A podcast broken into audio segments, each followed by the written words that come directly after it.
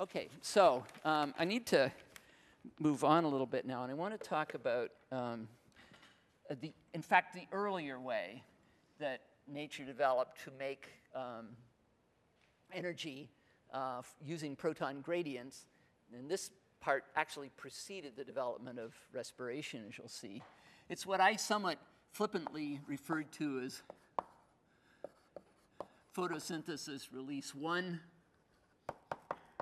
in my first lecture when I was giving you a, a, a sketch of, of evolution. Who knows? I mean, these are very rough numbers, but may have evolved about 3.4 billion years ago when life, early life had begun to exhaust this sea of chemicals that had been produced. And it's uh, known as cyclic uh, photophosphorylation.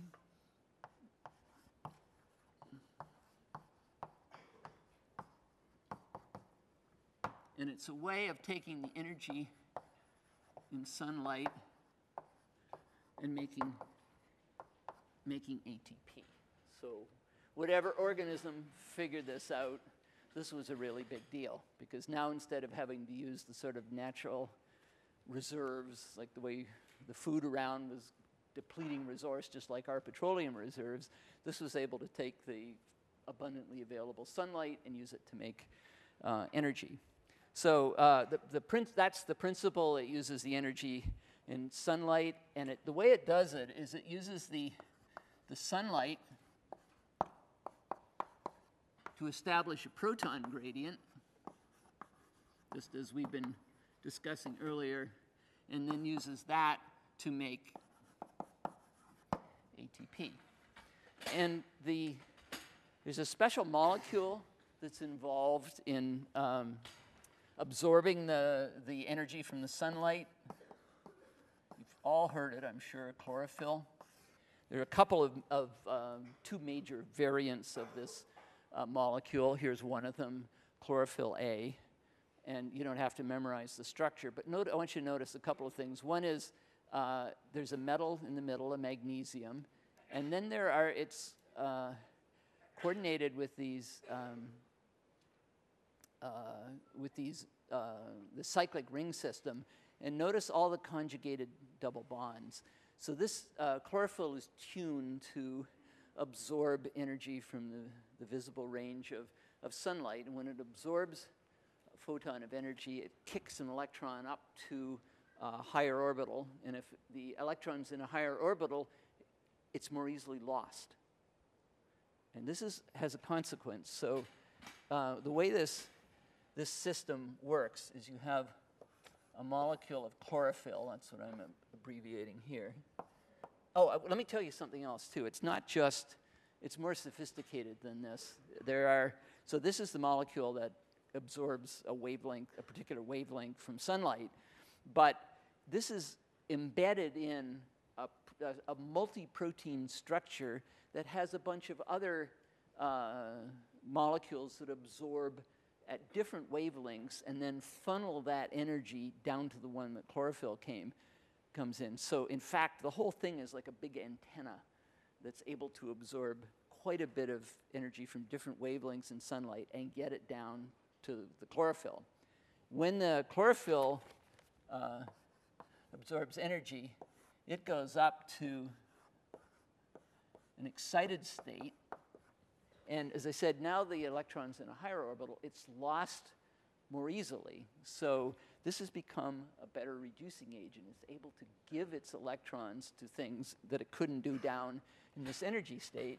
So we come down one of these thermodynamic hills that you're hopefully starting to get used to, where it comes down in little hops to an, a carrier that has this level of energy, down, free energy, down,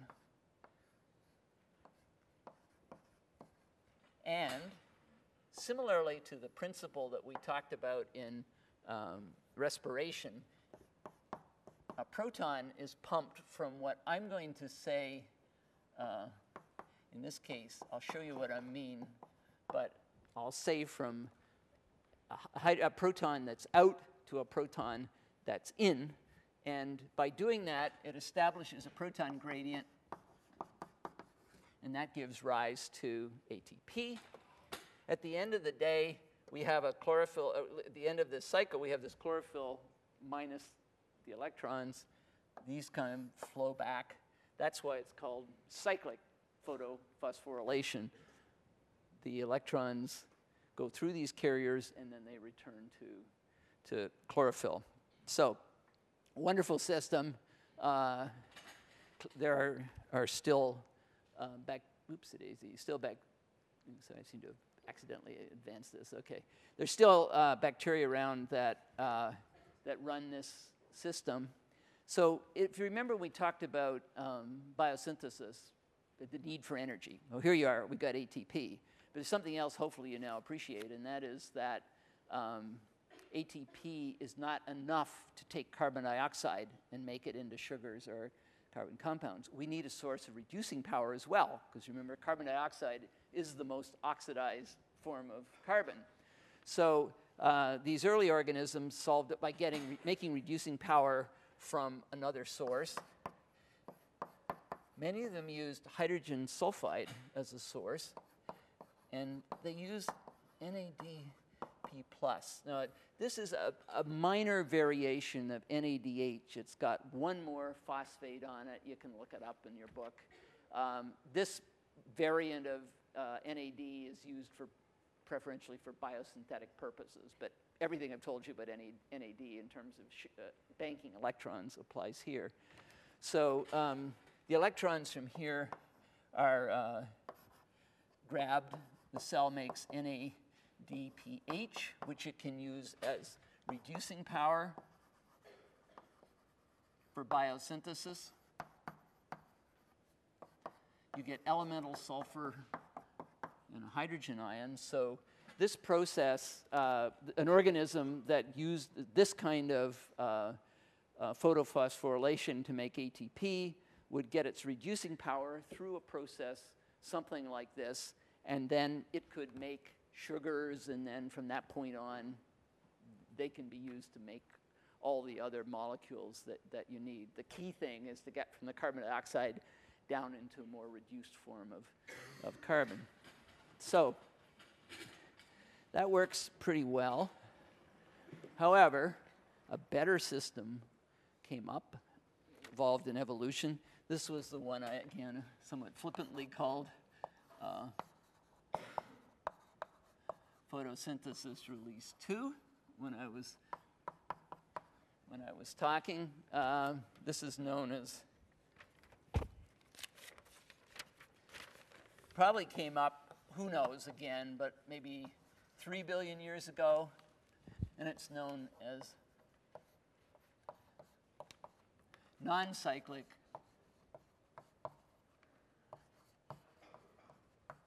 photophosphorylation and what's important um, about this system and why it's an improvement over the other is using the, it uses the energy in sunlight to make ATP, just as we've learned, but it also uses the energy in sunlight to make AD, NADPH. So in other words, this second version gives the cell, simply from the energy in sunlight, everything it needs to take carbon dioxide and make it into organic uh, compounds. And it's, it's a pretty cool system. Evolutionarily, it's built on the older one, the first arising one. You'll still see the elements of it present, but with a new variation added in. So very much the way we do design when you're doing engineering. You get something that's working, and then you can use that as a basis to move to a new an improved version. And nat- if you get a new improved version and you get a little advantage over your neighbors, natural selection makes sure that that better system gets, uh, gets uh, established. So here's, here's how this non cyclic photophosphorylation starts. We take a chlorophyll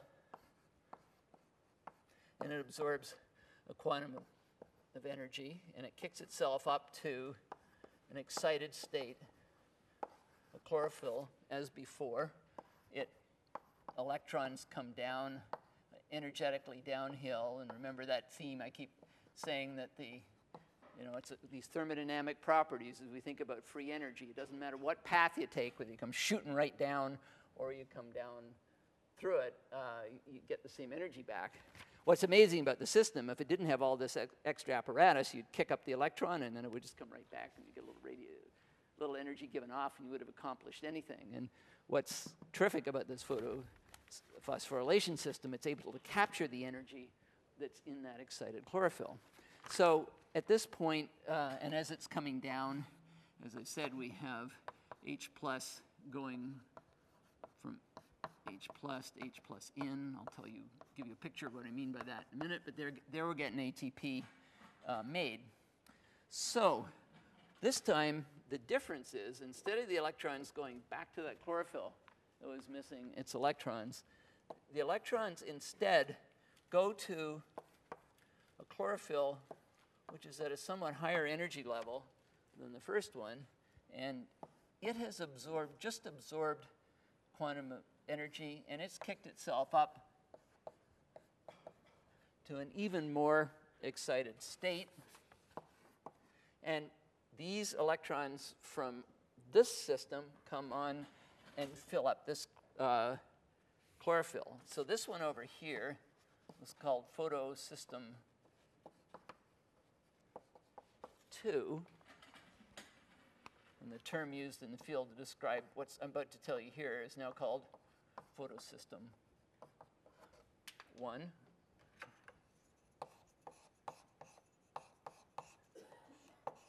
Okay, so what we have now uh, from this system is a, an excited molecule of chlorophyll that's even more excited than we were before. In fact, and so it's even more able to give off its electrons. It has more reducing power. In fact, it has enough reducing power that it can reduce NADP. So um, NADP plus electrons coming downhill, you get NADPH. So here we are, reducing power made by using the energy in sunlight, ATP made using the energy in, in sunlight.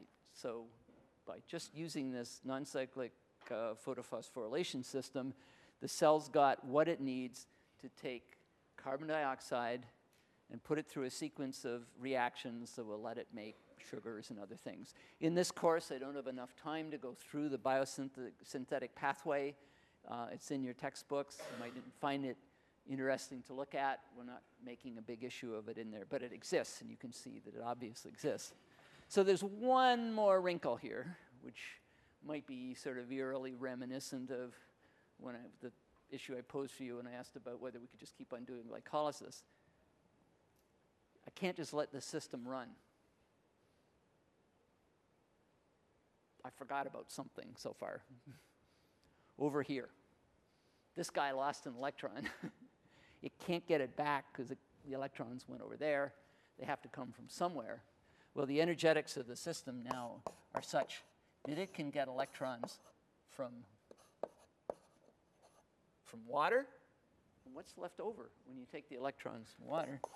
We have half of an oxygen molecule. So here's the cost. It's either, uh, it's a, a, waste product, if you will, from this very efficient photo, uh, non-cyclic photophosphorylation system, but it's molecular oxygen. And it was when this system developed that we started to have oxygen appear on the, on, in, this, in this world. The, um, or, the organelle that carries out uh, photosynthesis uh, actually, well, the first organisms that learned how to do this are called cyanobacteria. They're, they're sometimes sort of rather incorrectly called blue-green algae because they are um, they're bacteria, but you see cyanobacteria all the time. And similarly to what happened with the mitochondria, there's now abundant evidence that uh, the way photosynthesis happens in plants is a cyanobacterium got trapped somehow inside an early plant cell and is now a permanent part of the uh, plant cell, and it's called a chloroplast. So it's derived from a bacterium if you see um, the, you know, plants are green, if you could look in and see the, the uh, chloroplasts inside, this shows um, the, the chloroplasts coming in. And here's their basic structure. They too have a double membrane. They have an outer membrane, they have an inner membrane. They have a part that's called the stroma, and that's essentially like the cytoplasm of a, of a normal cell. And they have something in here called a lumen. It's a space, and the membrane that binds it is a special membrane called a thylakoid membrane.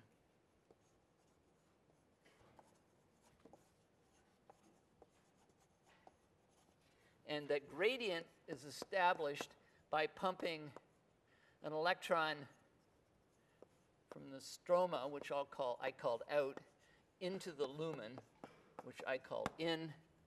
Again, the point is the cell managed to establish a proton gradient, and it's able to make uh, the chloroplast able to establish a proton gradient and make um, and make ATP.